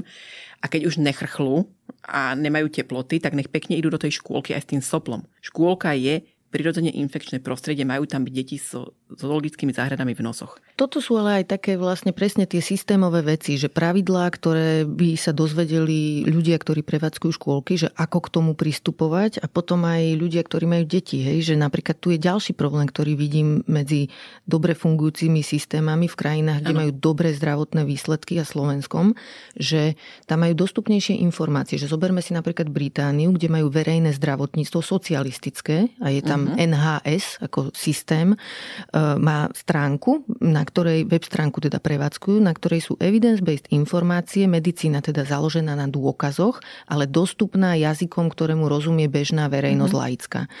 A to je tak skvelo spravená stránka, že tam proste každý človek z celej krajiny môže sa ísť pozrieť, že čo teda, keď je sopel taký, makový, keď som si toto našla v prsníku, alebo takéto neviem, čo mám na čele, že čo s tým robiť. A väčšina ľudí sa dozvie z rovnakého zdroja, ktorý je štátom ano. prevádzkovaný, že čo v akej situácii robí. Čiže toto u nás tiež nevidím, že u nás vidím veľa rozhovorov v médiách s lekármi, každý povie troška niečo iné, však máte rôzne odborné názory, to je v poriadku, ale chýba mi tu taký jeden systém, ktorý ktorý je naozaj akože informačne nadúpaný a sú tam odpovede a záväzný. na všetko. Áno, aj to. A záväzný. Hej, hej, hej. Aj pre nás, pre lekárov, aj pre tých pacientov, lebo naozaj my sa stretávame s tým, a ja to poviem tak úplne škarede, že zo škôlok vyháňame deti, lebo majú sopel. Pani učiteľky nám odkazujú, že im máme spraviť výtery z nosa, pričom evidence-based je už dávno na tom zjednotený, že, že neexistuje indikácia na, na výtery z nosa, akože pokiaľ nie je pacient nejaká extrémna situácia, ale škôlkarom robiť z výtery z nosa, to by malo byť normálne sankcionované, mm-hmm. lebo to je hlúposť. Takže pani učiteľky nám to odkazujú. Hej, že, že pani ma... učiteľky indikujú, hej? A vy... Indikujú. Vyháňajú tie zdravé deti, ktoré majú proste tie zdravé sviečky pod mm-hmm. nosami, že máme im z toho spraviť výter. Mňa ten výter nezaujíma, lebo to dieťa tam má presne to, čo tam má mať. Hej. Aj s tou moraxelou, aj s tým všetkým, to tam proste deti budú mať. A keď to preličím, tak za týždeň to tam má zase. Takže to není indikované. A nemáme to nikde napísané. A veľa našich kolegín tomu tlaku aj podľahne. Mm-hmm. A potom im tie výtery porobí. Potom z toho vyjde tá zoologická, a potom teraz na tým maturujú, že teda čo s tou zoologickou budeme robiť. Mm. Tak im potom na, naordinujú tie lokálne antibiotika do nosa, čo už je tiež dávno odporúčané, že sa to nesmie a nemá robiť, Hej. pretože tým podporujeme vznik rezistentných baktérií. Mm. Takže sami si touto snahou a hombou za dokonalými deťmi bez soplov vytvárame veľký problém. Ale tam, ako znova, keď sa na to dívam tak, že ľudia robia veci pre nejaký dôvod a vždy je fajn sa ísť ako spýtať aj tých možno učiteľ, neviem, že to vy máte robiť ako lekárky mm-hmm. samozrejme, ale že niekto sa má v tom systéme jednoducho zobrať a spýtať sa učiteľiek, že čo oni riešia. Viem si totiž predstaviť, že je toľko detí v triede, že keď tam máš dvojročákov, čo si nevedia sami vyfúkať nos, že tie učiteľky akože celé dni len nosy fúkajú, chápe, že možno toto je potom problém, že no snažia no sa to už vyriešiť. No vieš, že no je rozdiel, čo? že či máš 10 detí na no, starosti no, alebo rozdiel. 20. My že... sme nos chodili tiež do škôlky tak a môj brat si napríklad utieral celý, celú tú škôlku nos do, do rukávu a mal tam zrkadlo bolo tam ďalších 5 takých. Uh-huh. A mhm. potom tam bolo ďalších 10, ktoré to možno vedeli. Uh-huh. Ale e, ja si myslím, že to sme my, tí lekári, ktorí to majú tým učiteľkám povedať uh-huh. a oni by nás mali počúvať, lebo my im tiež nezasahujeme do ich výchovno-vzdelávacích procesov, tak uh-huh. oni by nás mali zase počúvať v tých zdravotných veciach. A je taký dobrý liek, asi ho nemôžeme menovať, uh-huh. a my ho lekári voláme, že to sú sušené sople. A, a tie mamičky, ktoré teda sú z toho tak strašne na nervy, že to dieťa má stále tie soplíky, lebo ho nenechajú v tej škôlke, aby tú imunitu prirodzene naberal a stále je doma na 3 týždne pri každom zakašľaní, tak nenecháme ten prirodzený proces tej imunity, aby vyzrievala, tak potom mu za ťažké peniaze dáme tieto sušené sople, ktoré to vlastne nahradzuje. Je to také, také krásne, lebo ten liek je drahý, je to také pekné, lebo teda dieťa nechce mať tie sople, tak mu dáme tie sušené sople v tom prášku. Že také placebo také, je to, hej. Není to mhm. placebo, uh-huh. je to veľmi efektné. Uh-huh. Tie deti akože naozaj potom sa zimunizujú vďaka tomu lieku a potom prestanú mať počase tie sople, keď prebehnú dve, tri kúry tejto liečby. To je také akože neškodná liečba, fasa. A my hovoríme, ale že tie deti, ktoré si tie sople oblizujú pod nosom, oni ten liek nepotrebujú. Uh-huh. Oni presne v tom istom čase prestanú mať tie sople, uh-huh. jak tieto deti, ktoré potom na tom, na tom, na tom lieku my od, od, teda odsoplujeme. Proste tá, ten proces vyzrievania imunity neoklameme. Uh-huh. Buď to bude prebiehať prirodzene a budú si tie deti tie sople oblizovať a utierať a, a papať tie šušne, alebo budú čisté, krásne a budeme mať pekné fotky na Instagrame s nimi. Uh-huh a potom budeme kupovať tieto lieky. Zas to je, asi sa vraciam k tej edukácii, že, že aby sme vedeli rodičia aj učiteľky, učiteľa, že, že čo vlastne čakať od toho, že máme v starostlivosti dieťa, čo je normálne, čo nie je normálne, lebo môžeme mať mnohý pocit, že zanedbávame svoje deti, keď nekonáme v ich záujme, ale keď nám to ty ako lekárka alebo ten systém... Je, záujme dieťaťa je, aby chodilo do škôlky. Hej. Pokiaľ je schopné uh, absolvovať ten výchovno-vzdelávací proces, je schopné sa tam s tými deťmi hradiť na prechádzku a a tak ďalej, tak e, tam má byť. Pokiaľ má teplotu, poliháva, boli ho hlavička, tak samozrejme, že nie. Ale keď má sopel, pokašliava trošku, ale beha tam jak splašený a má proste energie, chce sa hrať a, a jašiť, tak tam má byť. To je v záujme dieťaťa. Mm-hmm. Samozrejme, že potom hneď ma atakujú mamičky, ale ich dieťa, hneď keď má sopel, tak hneď má za chvíľu zápal uší a bronchitídu. A tak. Áno, máme aj deti, je to nejaké percento, ktoré e, nevedia e, tú psychomotoriku, ešte nemajú takú dobrú, aby napríklad aj tie sopla, aby sa pekne vysmrkali, aby im to do tých uší nevlezalo, môžu mať nejakú anatomickú anomáliu, pre ktorú im to tam ľahšie vojde. Máme také deti, samozrejme. Tie deti sú zvláštne, u tých treba sa zvláštne aj akože správať, mm-hmm. ale tiež netreba okolo toho panikári, že teraz má sopel, tak hneď bude mať. Nie. Však e, on z toho vyrastie, to musí tiež prekonať možno, že by mu to aj lepšie prospelo, keby to 2-3 krát prekonal aj bez nejakých našich zásahov. A potom tie deti, ktoré to nevedia prekonať, tak máme pre nich aj tú predlženú matersku. Mm-hmm. Hej? Že aby teda naozaj mohli tie mamičky byť mimo uh, tej práce a tak. Ale není predsa prípustné, aby sme však tie škôlky sú prázdne. Uh-huh. A kde sú tie deti? S matkami doma. Hmm. Takže u nás máme jednu z najdlhších materských, tri roky sú tie matky doma a keď konečne to dieťa príjmeme do tej škôlky, čo by mal byť servis pre matku, aby mohla chodiť do práce, hmm. tak ešte tri roky tá matka je 50% času doma a platíme jej zo štátnych peňazí tie sociálne dávky a očierky, lebo je doma so soplujúcim dieťaťom. To není normálne toto. Ešte čo som skôr spomínala, tú triáž, alebo to, uh-huh. aby teda sa vyťažovali lekári, lekárky tými problémami, ktoré by mali oni riešiť, tak e, vo Francúzsku, keď som bola rok, e, lebo môj manžel tam mal nejaký študijný program, uh-huh. ja som bola v tom čase vo vysokom štádiu tehotenstva, čiže išla som tam s ním a tam som aj porodila a mala som teda veľa ako keby kontaktu so zdravotníckým systémom. A ešte keď som bola tehotná a chodila som na kliniku na také tie objednané prevent, také tie ginekologické diagnostické prehliadky mm-hmm. a monitorovanie bábetka, tak tam mali na klinike takú umakartovú búdku, normálne na chodbe v čakárni a každú zhruba pol hodinku tam vyšla zdravotná sestra, sadla si tam sa zavrela a po jednom sme chodili pacienti, mm-hmm. pacientky dnu a ona robila v podstate triáž, hej, že sa 3 minúty pobavila s každým, niektorým poradila, chodte, tu sú kvapky, sopel, neviem čo, mm-hmm. vyriešite takto Niektorých, ako som bola ja objednaná, ohlásila cez počítač v ambulancii, že už som tu a ďalších poslala, áno, ty si akutný, alebo musíme ano. niečo okamžite riešiť. Čiže tam sestra v podstate odbremenila ten lekársky personál od toho, aby riešili kohokoľvek, kto tam prišiel a vyčkal na, na proste na chodbe, dokým sa mu niekto bude venovať. Prečo takéto niečo u nás akože nefunguje? Hej? Že prečo u nás nie sme zvyknutí robiť nejakú formu takejto triáže? Pacient chce vidieť lekára, keď, mm-hmm. keď by ho mala vybaviť sestra, tak by bol akože taký, že, že od, odfláknutý sa cítil. Mm-hmm. No, že je tu u nás taká nedôvera k tomu povolaniu je, sesterskému, je, že? Je, určite mm-hmm. je, určite je. Sestry sú aj málo zaplatené, aj, aj majú málo kompetencií. Dobrá sestra je viac jak absolvent medicíny, hej, dokáže viacej poriešiť. Mm-hmm. Čiže my by sme si ich naozaj mali, mali veľmi vážiť a mali by mať aj kompetencie. Čiže aj ten systém je neatraktívny, takže aj tie sestry nám z neho utekajú a viem, čo to je, že, že nájsť dobrú zdravotnú sestru, napríklad do pediatrickej ambulancie, to není, že náhodná sestra, hej. Mm-hmm. Čiže teraz som s niekým komunikovala a my hovorila som, že potrebovali by sme akože nájsť sestru. No, ja mám dve. akože, že mám v dispozícii dve, ktoré nemajú zrovna prácu. Ja nehľadám hociakú sestru, mm-hmm. ja hľadám sestru, ktorú, ktorá nám zapasuje do toho kolektívu týmu, budem vedieť, že sa na ňu môžem spolahnúť, že ju budem môcť nechať robiť triáž, lebo na Slovensku je nositeľom zdravotného výkonu lekár. Mm-hmm. Takže tá sestra, pokiaľ vykonáva triáž, to znamená, že ten lekár je dal tú kompetenciu a zodpoveda za to ten lekár, že tá sestra niekoho pošle preč a môže ten pacient, môže to zle vyhodnotiť.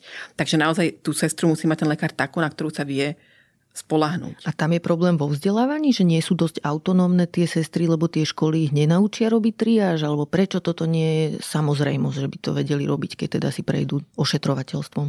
Mm, tak e, e, vieš, tá medicína je ohromne rozsiahla, čiže, mm-hmm. čiže sestra, keď robí, a sestry nie sú ako keby úplne viazané na ten jednu odbornosť. Takže mm-hmm. keď máme sestru, ktorá robila 3, 4, 5 rokov jednu odbornosť, potom robila inú odbornosť, tak nenačerpá tú, tú skúsenosť. Mm, že tá prax je tam kľúčová. Áno, v tomto. áno. Mm-hmm. No, na, napríklad, jak moja mama má tri sestry a všetky tri sú také, že robili celý život, alebo teda 90% času robili túto prácu. Mm-hmm. Takže ona aj teraz tú tretiu, keď, keď príjmala, tak ešte nevedela, nevedela sa celkom predstaviť, lebo boli zvyknutí ten objem práce robiť sami, ako ona a dve sestry. Ale zrazu bola jedna sestra, ktorá ostala, lebo pani doktorka išla do dôchodku. A mama bola taká, že vieš, ale to je sestra, ktorá robila toto celý život, alebo teda väčšinu času. Ona všetko vie. Mm-hmm. My ju nemôžeme nechať ísť niekam inám. že ona vyslovene chodila dva týždne s tým, že, že ja neviem, že či by sa mi to akože zišlo, že mať ešte jednu sestru, ale že ja nemôžem ju nechať, aby išla niekde inde robiť, lebo to, čo ona už vie a nadobudla, to, to proste taký kapitál, že musíme ju. Hej. Takže a potom, keď už ju zamestnala, tak pochopila, že to už dávno mala spraviť. Sice, ale dávno nemala takého človeka, takže zase nemohla nájsť náhodného. Musel ten vesmír toto, toto zariadiť. Takže to, tá, tá práca sestry je tiež podmienená tou akože dlhoročnou skúsenosťou, aby tá sestra bola kompetentná. A aj vlastne znova raz sa vraciame asi aj k tej organizácii práce, že si spomínam na kamarátku, ktorá robí lekárku všeobecnú vo Švedsku, alebo mm-hmm. robila, neviem, či ešte stále robí. A ona mi spomínala, že tam tie kliniky primárneho kontaktu vyzerajú tak, že lekári sú tam napríklad dvaja všeobecní, majú 5 až 7 sestier, mm-hmm Čiže tam vidno ten nepomer, hej, že to nie je jeden lekár, jedna sestra, vždy je viac tých sestier ako lekárov výrazne. A okrem toho tam majú psychológa a fyzioterapeuta. Mm-hmm. Čo je zaujímavé, že to je vlastne tá primárna sféra, že veľmi veľa ľudí je napríklad traumatizovaných alebo majú nejaké proste psychické issues, kvôli ktorým potom chodia zdanlivo so soplíkmi k lekárom. Ale práve to je tá pointa, že vedieť ho poslať o dvere vedľa, kde môže začať chodiť napríklad na terapiu, ak sa mm-hmm. nenájde fyziologicky nejaký problém. Čiže áno, je to mega téma, mohli by sme sa o nej baviť ďalšie 3 hodiny, ale myslím, že sme ho toho dneska postíhali už dosť, takže ti veľmi pekne ďakujem za celý tento rozhovor, bolo to veľmi podnetné pre mňa. Ďakujem. Prídi niekedy znova, budeme sa ti veľmi tešiť a na záver ti dám otázku, ktorú dávam každému človeku v tomto podcaste. Máš pre nás tip na nejakú dobrú knihu? No, rozmýšľam, čo som čítala teda v poslednej dobe zaujímavé, ale keďže ako si nemám čas čítať beletriu, čiže s hambou priznávam, že vôbec nečítam beletriu. Ale keď mám čas, tak si pozriem možno nejakú telku a vypočujem si podcast Ľudskosť. to sa teším. a nedávno som mala taký ten, že Netflix Day. Mm-hmm Takže som vypozerala seriál Unorthodox a ten mm-hmm. sa mi veľmi páčil. Ten je super, ten som videla aj ja. Ďakujem veľmi pekne. Toto bola Táňa Spevaková. Ďakujem za rozhovor. Ďakujem za pozvanie.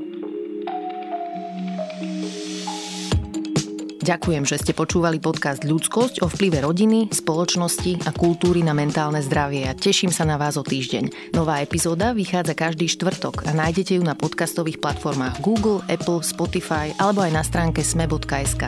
Na výrobe tejto epizódy som spolupracovala s Janou Maťkovou a moje meno je Barbara Mareková. Ak mi chcete napísať, budem sa tešiť a moja adresa je ľudskosť zavináč sme.sk. Ak sa vám podcast páči, môžete ho ohodnotiť a svoj komentár môžete pridať aj v podcast podcastovom klube denníka Sme na Facebooku.